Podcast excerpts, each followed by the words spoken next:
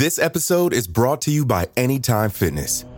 Forget dark alleys and cemeteries. For some, the gym is the scariest place of all, but it doesn't have to be.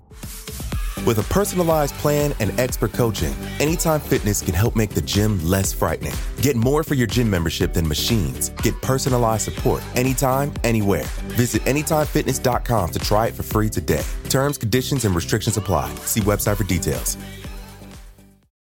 The Hargan women seemed to have it all. We were blessed. My mom was amazing. But detectives would soon discover Inside the house, there were the bodies of two women. a story of betrayal you would struggle to believe if it wasn't true. I am just praying to God. This is a sick joke. From 48 Hours, this is Blood is Thicker The Hargan Family Killings. Listen to Blood is Thicker The Hargan Family Killings wherever you get your podcasts. Hear that? It's the sound of someone whacking the ground with a rake. Specifically, they're beating around the bush, which we've done enough of in this ad too, so let's get right to it. The new Moneymaker scratch off from the Ohio Lottery doesn't beat around the bush. Money Maker. Play the game and you could win money up to $2 million. With more than 88 million in prizes ranging from 50 to $500, Moneymaker cuts right to the cash. Lottery players are subject to Ohio laws and commission regulations. Play responsibly. March 1997. The Hale-Bopp comet was approaching Earth. But for members of Heaven's Gate, the comet's arrival was more than an unusual cosmic event. It was their signal to ascend. If you enjoy these episodes, explore the Parcast original Cults. Every Tuesday, we examine the history and psychology behind deadly disturbing cults and their creeds.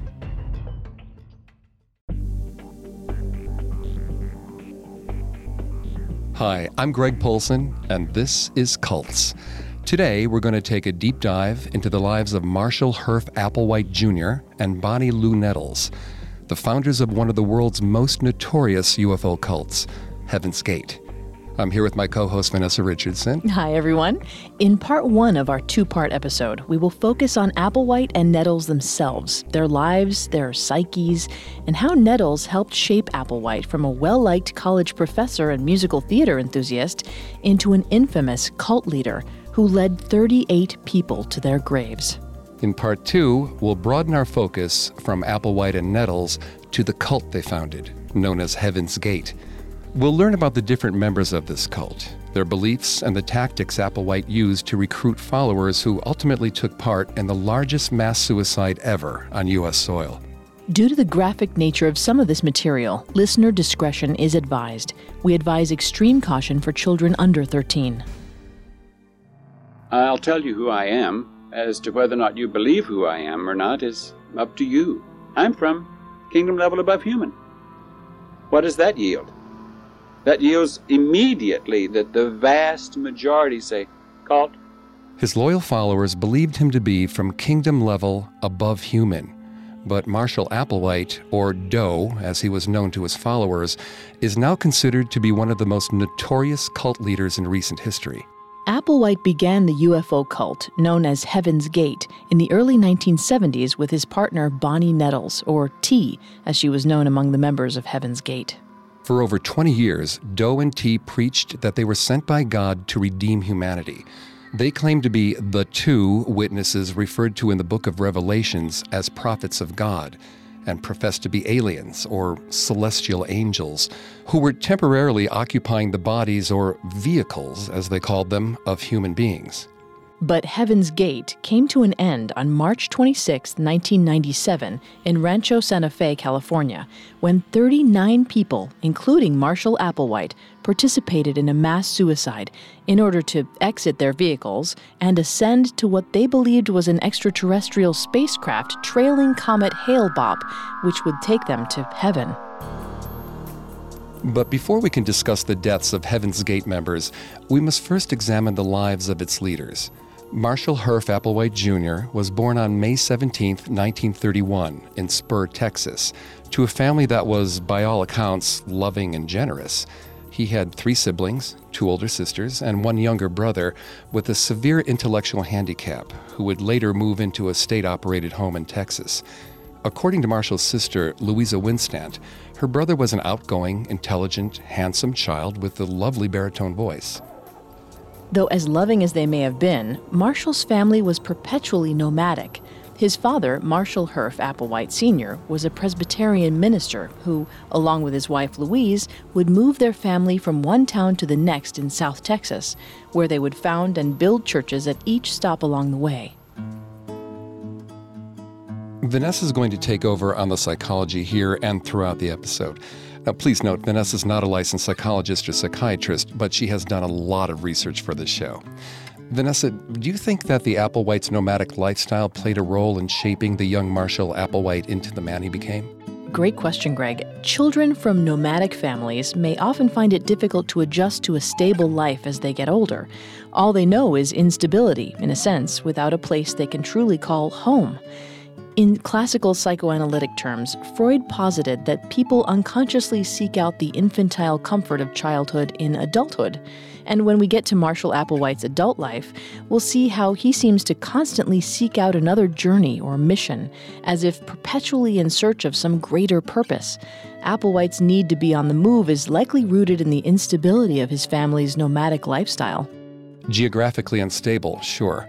But the young Marshall found answers and stability in his Presbyterian faith. He was deeply religious as a child. In the early 1950s, the elder Marshall Applewhite helped Floyd Chapman, president of Corpus Christi Electric Company, build the Parkway Presbyterian Church and stayed on as minister for the first year. Chapman remembers Applewhite Sr. as a good organizer who, quote, built our church up to a couple hundred members pretty quick, end quote. He smiled a lot and gave those he interacted with a warm feeling. Sounds like Marshall Jr. took after his father in that regard. His sister Louisa Winstand described her brother as, quote, a man with so much charisma he could convince others of almost anything. And that he certainly managed to do. After graduating from Corpus Christi High School in 1948, the younger Marshall sought to follow in his father's footsteps and enrolled in Austin College with his own dreams of becoming a minister. He was a philosophy major and an active member of several student organizations on campus. His freshman year roommate and classmate, John Alexander, remembers his friend Marshall, or Herff as he was known back then, as having a magnetic personality, which he put to positive uses. As leader of the a cappella choir, the Judiciary Council, and the Campus Association of Prospective Presbyterian Ministers. Marshall also became entranced with one professor in particular, Glenn Maxwell, whom he would list as a reference on his resume over 20 years later. Maxwell first introduced Applewhite to the works of Plato, Aristotle, and John Locke, and according to John Alexander, Maxwell taught his students, quote, to ask the right kind of questions, to not go along with the crowd, end quote. After graduating in 1952, Applewhite met his soon to be wife, Ann Pierce and enrolled in Union Presbyterian Seminary of Virginia in Richmond to study theology, still with dreams of one day becoming a minister. But those dreams were soon competing with Applewhite's lifelong love of music. A talented baritone singer, Applewhite relished in the sounds of Handel, Brahms, and old African American spirituals. And before the end of his first semester in seminary, he dropped out and moved with Anne to Gastonia, North Carolina, where he took a position as the music director at the First Presbyterian Church. Anne and Marshall spent two years in North Carolina and had two children, but were forced to leave the city when Marshall was drafted by the U.S. military in 1954. They spent the next two years in Salzburg, Austria, and then White Sands, New Mexico, where Marshall served as an instructor in the Army Signal Corps. Applewhite received an honorable discharge in 1956 and enrolled in the University of Colorado, where he received a master's degree in music with a focus on musical theater. He played the leads in South Pacific and Oklahoma at the university. Charles Briers, a former professor who was close with Applewhite during his days at the University of Colorado, described him as happy go lucky and someone who was popular with students. After chasing down a number of degrees from various institutions of higher learning, Applewhite still wasn't prepared to simply hang up his hat and settle down somewhere with his family. Just as he was raised, Marshall continued to chase, search, and move to find an opportunity that could be rewarding for him. He spent the next two decades in various states and jobs that were all in some way or another connected to his love of music. After graduating from the University of Colorado, Marshall moved with his family to New York City to pursue a career as a professional singer.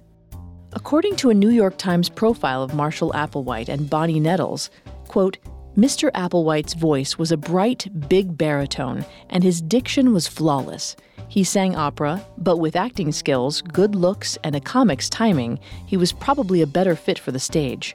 He tried to catch on in New York in parts of 1960 and 1961, but getting a start in show business proved hard, and he was already a family man with a family's bills to pay. End quote.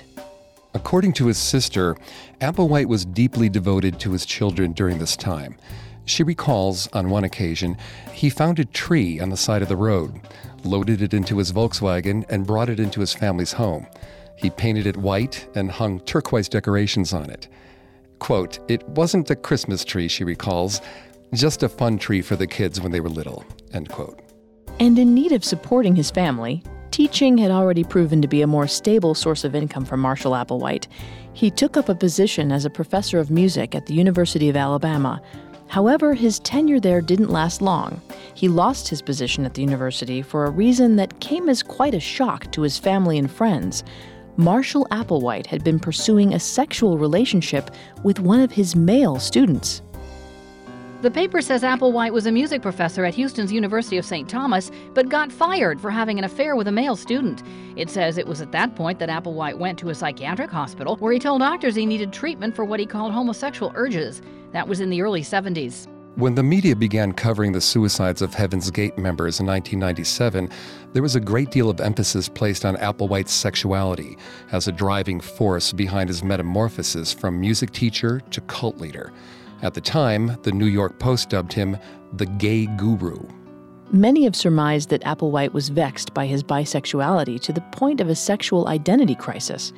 His natural desires were certainly at odds with the teachings of his religious upbringing, and he was likely going through an internal conflict to rationalize who he was with what he believed. Robert Balch, a University of Montana sociologist who infiltrated Applewhite's cult for two months in 1975, believes that Applewhite felt guilty about his homosexuality, but was also deeply conflicted about it. Quote, at one moment, he could argue that homosexuality represents a higher form of consciousness, yet at another, he could be very sensitive about his straight reputation. End quote. Balch also reported that members of the group had to abide by a strict no sex, no human level relationships, no socializing rule.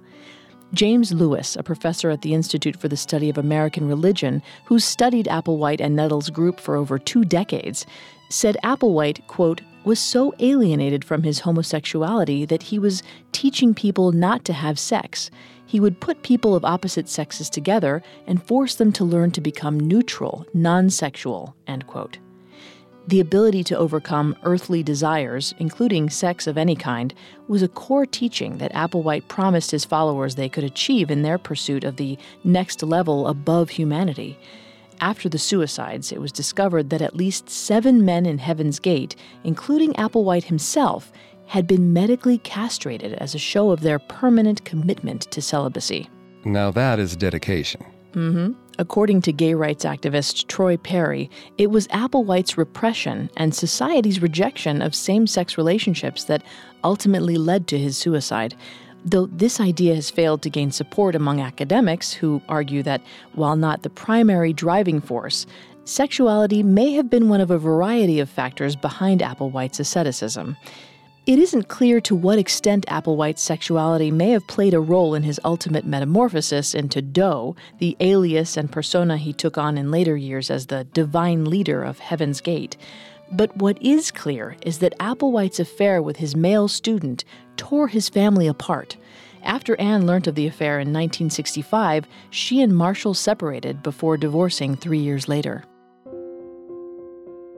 Marshall left his family and moved to Houston in 1965 to teach music at the University of St. Thomas, a small private Catholic college. He eventually became the head of the music department there and well known in Houston's local arts community. He was the choral director of the Episcopal Church and sang 15 roles with the Houston Grand Opera. Many remembered him as a well dressed, charismatic speaker who enjoyed being at the center of attention and was exceedingly generous and endlessly social. But Applewhite's mental state seemed to unravel as several stressors in his life came about. After he and his wife divorced in 1968, after 16 years of marriage, many that knew him said that Applewhite was devastated by not being able to be with his children. Applewhite also seemed to be living a double life. In some circles, he was known to be openly gay with the lover in the Montrose section of the city. Others remember him having a new woman around his arm every time they saw him. He also pursued a serious relationship with a young woman from a wealthy family in Houston. However, she ultimately left him under pressure from her disapproving family, who Applewhite's friends say threatened his life. Applewhite was so distressed that in 1970 he resigned from his position at the University of St. Thomas, citing depression and other emotional problems as his reason for stepping down. Father Thomas Braden, the university president at the time, recalls that Applewhite seemed mentally jumbled and disorganized near the end of his employment at the university. Quote, he was behaving somewhat oddly at the time. Just talking to him, he would mention things that had no connection to the thing he said before, end quote.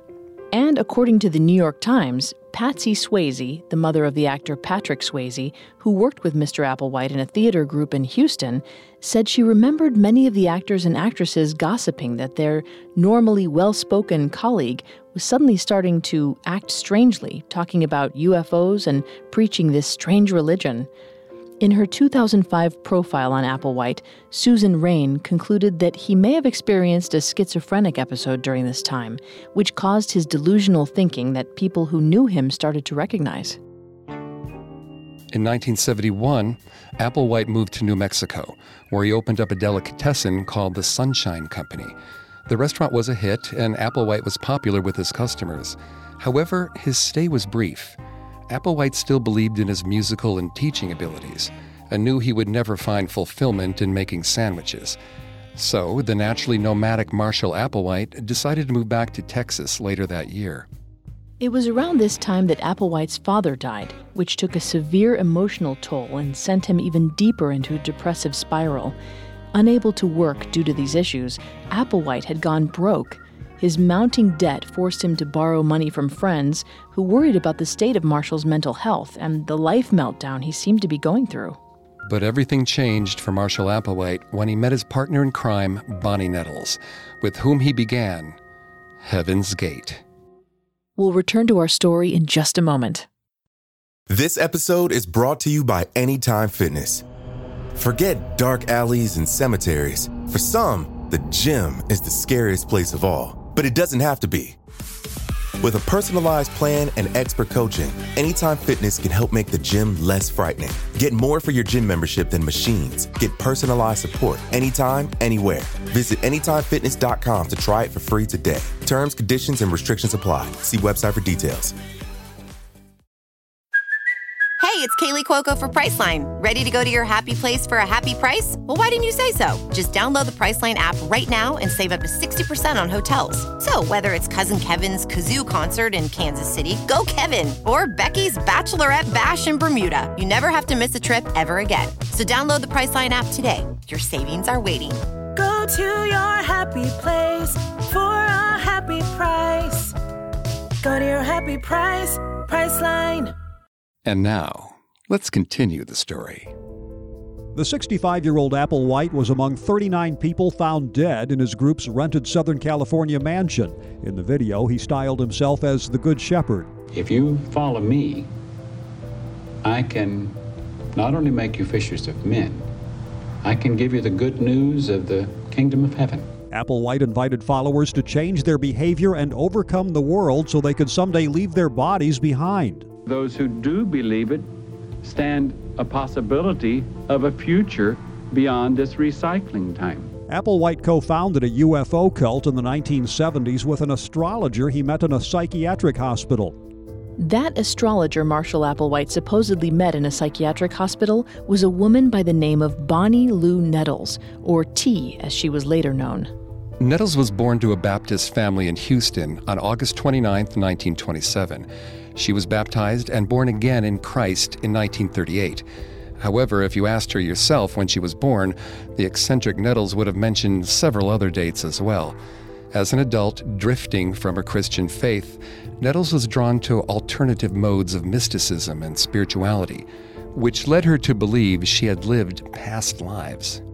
However, her more level headed husband, a businessman by the name of Joseph Siegel Nettles, was skeptical of many of his wife's ideas. Bonnie met Joseph after becoming a registered nurse. They married in December 1949 and had four children. But their 23 year marriage began to dissolve due to Bonnie's preoccupation with spirits and supernatural entities. Her rational husband just couldn't buy into this. Nettles believed that a long dead 19th century monk named Brother Francis was a close companion who frequently spoke to her and instructed her on how to live her life. She also regularly conducted seances with different mediums in an attempt to contact other deceased spirits. Every Wednesday night in the dark of the Nettles living room, Bonnie hosted a circle group of local folks looking to make connections with the beyond. Bonnie's unorthodox beliefs in New Age spirituality and the world beyond made her an outsider within the world she was living in. As her daughter Terry recalls, quote, Mom and I didn't seem to fit in with everyone else. We'd go out and stare into the sky, and we'd swear we had seen a flying saucer. We thought, wouldn't it be fun if it'd just pick us up and take us away? End quote. In 1972, Bonnie Nettles had visited several fortune tellers who told her of her future, in which she would meet a mysterious man who was tall with white hair and fair complexion, a fairly apt physical description for Marshall Herff Applewhite Jr.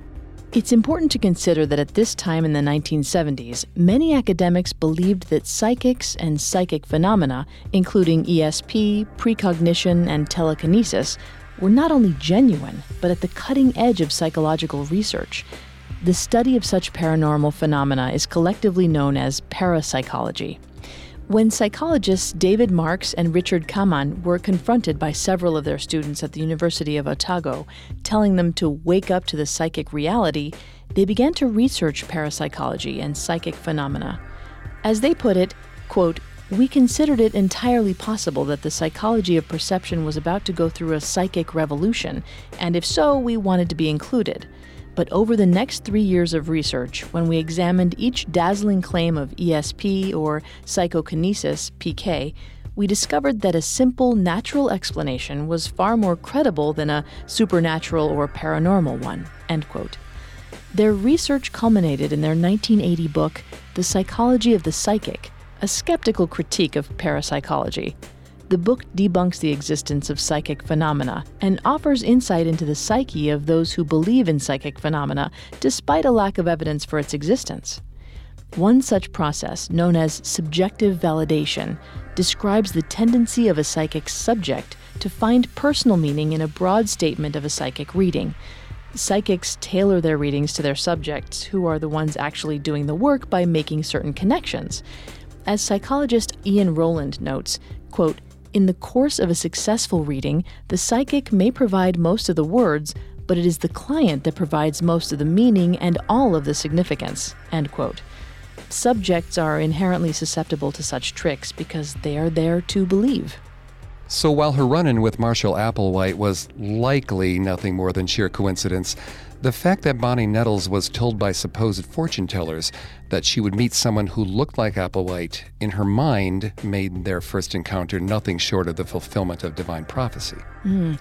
Though not everyone was celebrating this meeting of minds, in an interview with ABC News following the suicides of Heaven's Gate members in 1997, Louisa Winstant, Applewhite's older sister, says on the verge of tears with a quiver in her voice that her brother was, quote, a wonderful person at one time, end quote. But it was meeting Bonnie Nettles that his sister says completely changed him from a normal person to what he became. Bonnie Nettles and Marshall Applewhite met in March 1972, though the circumstances surrounding this meeting still remain unclear. According to the writings of Applewhite, he was visiting a friend who was hospitalized in a psychiatric facility when Bonnie Nettles entered the room. They immediately locked eyes in a shared recognition of esoteric secrets. Although we know that Applewhite's writings were prone to hyperbole and stretched ordinary events into miraculous circumstances of profound fate. Another theory is that they did meet in a psychiatric hospital, but it was Applewhite himself who was the patient. In the 2003 book Heaven's Gate Implications for the Study of Commitment to New Religions, Robert Balch and David Taylor speculate, based on the claims of close friends of Marshall Applewhite, that the real reason he left his position at the University of St. Thomas, which, if you recall, he cited emotional problems, was the result of another affair with a male student. After his resignation, friends say Applewhite checked himself into a psychiatric hospital seeking treatment for homosexual urges, and it was Bonnie Nettles who treated him. It's also possible that they didn't meet in a hospital at all. According to Bonnie's daughter Terry, Bonnie and Marshall met in the theater of a drama school in Houston, where Applewhite was teaching and Bonnie's son was a student. Bonnie's son, Joe Nettles, corroborated this story. However, personally, I'm partial to the version of the story that comes from Applewhite's older sister. According to Louisa, Applewhite had been going through some severe health issues following the death of their father in 1971. While having an operation performed for heart blockage, Marshall Applewhite had a near death experience.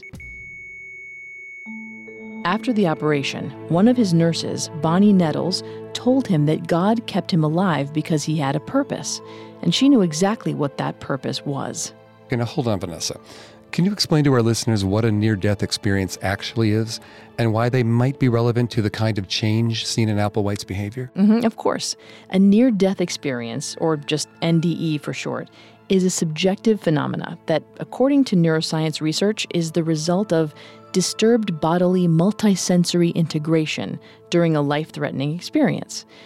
NDEs only occur during a situation that could result in the death of its subject, such as an urgent medical procedure, and encompasses a variety of sensations. One of the most common of such sensations is a feeling of levitation and the detachment from one's body, as if one's soul has ascended above their physical framework.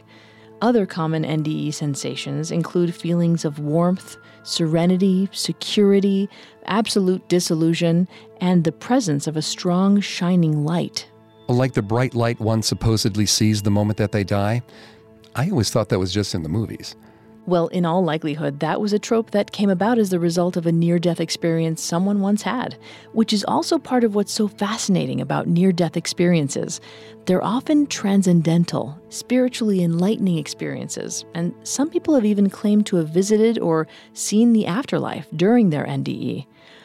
NDEs are known to permanently change one's personality and outlook on life. Psychology professor Kenneth Ring identified a consistent set of value and belief changes in people who have had a near death experience. Among these changes are a higher sense of self worth, a greater appreciation for life, more compassion for others, less concern for acquiring material wealth, a heightened sense of purpose and self understanding, elevated spirituality, desire to learn, greater ecological sensitivity and planetary concern, and a feeling of being more intuitive. Some people also describe a feeling that their brain has been altered to encompass more and feeling that one is now using the whole brain rather than a small part. There's a common myth, popularized by journalist Lowell Thomas's foreword to Dale Carnegie's famous self help book, How to Win Friends and Influence People, that, quote, the average person develops only 10% of his latent mental ability, end quote. However, researchers using MRI scans have concluded that there are no dormant parts of the brain and that most of the brain is active almost all of the time. However, research done by psychologist Bruce Greyson on near death experiences revealed that not all after effects are necessarily positive. Changes in one's attitude and outlook can result in psychosocial and psychospiritual problems, often as a result of adjusting back to ordinary life in the wake of a near death experience. So, to answer your question, if Marshall Applewhite actually did have a near death experience, as his sister claims, prior to meeting Bonnie Nettles, then the kind of drastic changes that came about in his spiritual outlook and behavior would actually make perfect sense. Well, while we may never know the true story of how and where they first met, we do know that upon meeting, Nettles immediately performed an astrological reading on Applewhite and found an uncanny alignment between her stars and his own. This fascinated Applewhite, and he became enamored by her. However strange her ideas may have seemed, Bonnie Nettles was intelligent, well read, and highly confident in herself and her beliefs. With his own life in a state of chaos, Applewhite found that Nettles was able to string together ideas about the cosmos and the nature of reality that gave a sense of order to the universe. Nettles came into the picture at just the right time in Applewhite's life to be able to have the impact that she did. In the midst of a life crisis, Applewhite had just begun to search new places for the answers to the spiritual questions he once turned to traditional Christian doctrine for. He studied astrology and the teachings of mystics. He took lone retreats into the desert and consumed the literary science fiction of Robert A. Heinlein and Arthur C. Clarke. According to his friend Hayes Parker, Applewhite had come to believe that UFOs were the objects people had once taken to be angels. He also claimed to have had several visions, including one in which he was told that he was to play a role in life similar to that of Jesus. And Nettles seemed to feed into this delusion. She told Applewhite that their meeting was foretold to her by extraterrestrials, persuading him that he had a divine assignment to undertake. Applewhite and Nettles became extremely close almost instantly, and Applewhite concluded that he had known her for a long time in past lives before. Vanessa, from a psychological perspective, what exactly do you think was happening with these two? Well, great question, Greg. As I mentioned earlier, Susan Raine believed that Applewhite had a schizophrenic episode around this time and writes that Nettles, quote, was responsible for reinforcing his emerging delusional beliefs, end quote. I think this is best illustrated in the following passage from the New York Times profile on Nettles and Applewhite. Quote, an overpowering notion about heavenly connections had entered his head, perhaps caused by stress or some genetic chemical time bomb or a combination of both.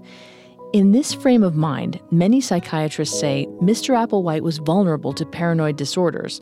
Sometimes a person who cannot handle reality makes up a new one, restoring self esteem with the vainglorious idea of being God's special deputy. Persuading others can then be an important part of sustaining the fantasy. End quote. Basically, because Nettles was already susceptible to the sorts of eccentric beliefs that Applewhite was spouting, and thought that their meeting was the fulfillment of a prophecy foretold to her by mediums and fortune tellers, Nettles was more than willing to buy into his divinations, especially because they put her on a pedestal.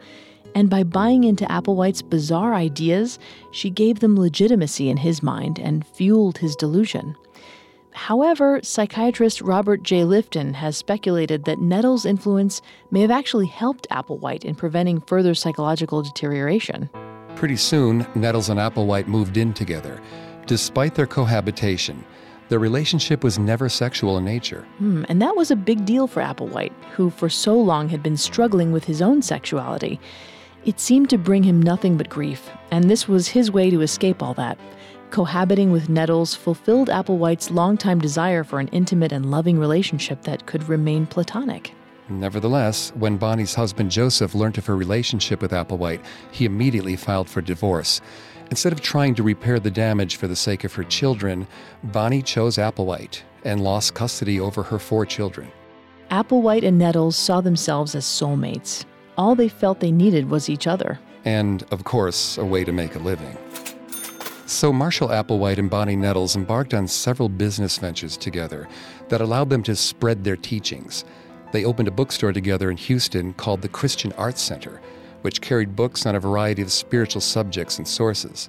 They also started a venture called Know Place, that's K N O W, Place, through which they taught classes on mysticism and theosophy. Theosophy, for our listeners who may not be familiar with the term, is a broad category for a collection of mystical and occultist philosophies concerning the presumed mysteries of life, the nature of reality and divinity, and the origin and purpose of the universe. Theosophy is a product of Western esotericism, a school of thought that was born in the 17th century as a pre Enlightenment rejection of mainstream Christianity. Esotericism offers alternative presuppositions about the nature of reality that are not accepted by mainstream religion or Enlightenment rationalism. Movements such as Kabbalah, a school of ancient Jewish mysticism, or Hermeticism, an ancient Greek philosophy based on the writings of Hermes, are considered to be esoteric.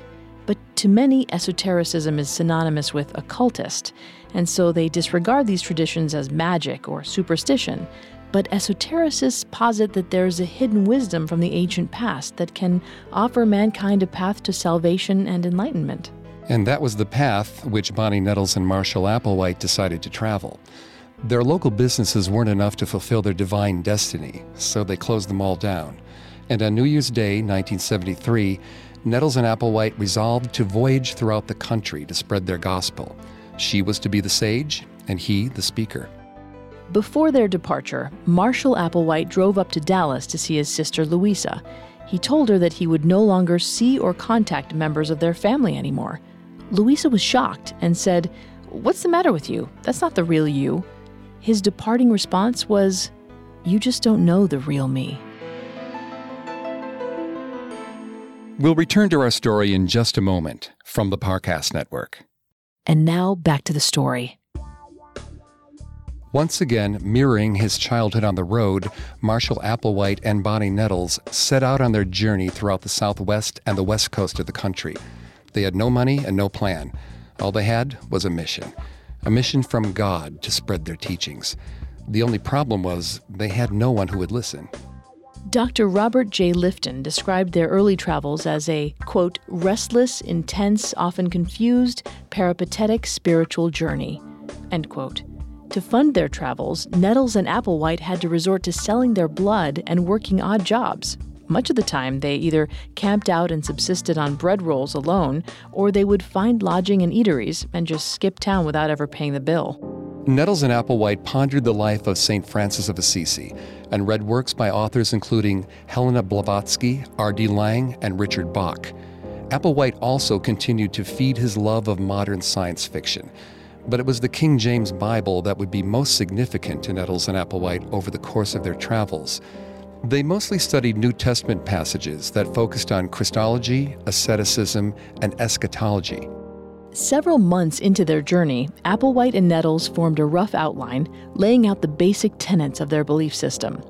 One, Nettles and Applewhite are prophets sent by God to fulfill divine prophecy. Two, Nettles and Applewhite had been given higher level minds than everyone else. 3, Nettles and Applewhite would be killed for their beliefs and subsequently resurrected from the grave and transported onto a spacecraft for all to behold. This event would be known as the demonstration.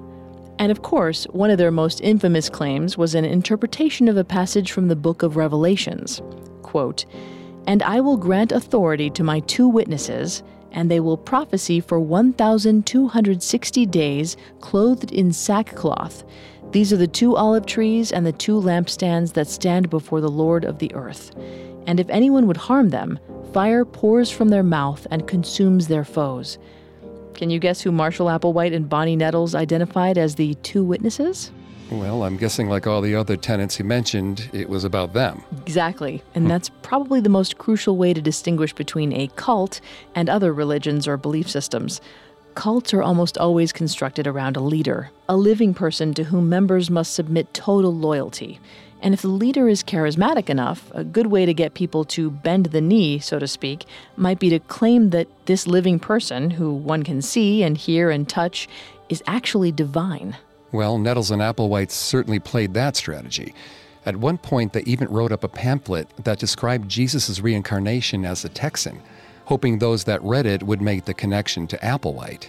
But it was their claim regarding the book of Revelations that gained them enough notoriety to at least be given a platform at a few churches and spiritual groups to spread their teachings and speak on their identities. At this point, they started referring to themselves as the Two, or as the media preferred, the UFO Two. Unfortunately for the two, their ideas were widely denounced and poorly received wherever they went no one was biting, and things weren't looking good for the two. Until May 1974, when the two became the two plus one. After months of correspondence with a friend in Houston, a scrappy real estate agent and mother of two named Sharon Morgan, Nettles and Applewhite went to pay her a visit. That day, she made the decision to convert to their way of life. Marshall Applewhite and Bonnie Nettles officially had their first follower. Applewhite and Nettles went by many names over the years the Two, Bo and Peep, Do and Ti, a reference to Applewhite's background in music education, and guinea and pig, which came from a declaration many remember Applewhite making, quote, "We are the two prophesied in Revelation. God has sent us here as an experiment, so you might call us guinea and pig." End quote. Whatever you want to call them, at this point Marshall Applewhite and Bonnie Nettles were no more. Those were just the names of two humans whose bodies hosted these extraterrestrial angels on a divine mission to redeem mankind. So, after all that time spent on the road reclaiming his childhood and searching for a place and a purpose, Marshall Applewhite finally found what he was looking for all along a new identity.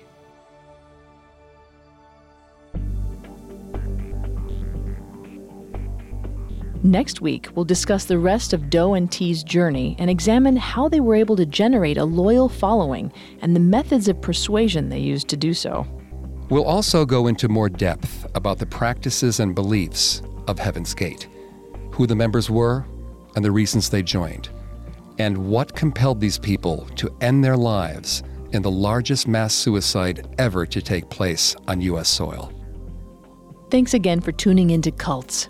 If you want to listen to any previous episodes of Cults, you can find them on Apple Podcasts, TuneIn, Google Play, SoundCloud, Stitcher, and Spotify, or on our website, parcast.com, spelled P A R C A S T.com. If you like what you hear, please leave a five star review or tell us what you think on social media. We're on Facebook and Instagram as at Parcast and Twitter at Parcast Network. It seems simple, but it really helps our show. Mm-hmm. Join us next Tuesday as we continue delving into the twisted psychology behind the Heaven's Gate cult. Cults was created by Max Cutler and is a production of Cutler Media and is part of the Parcast network.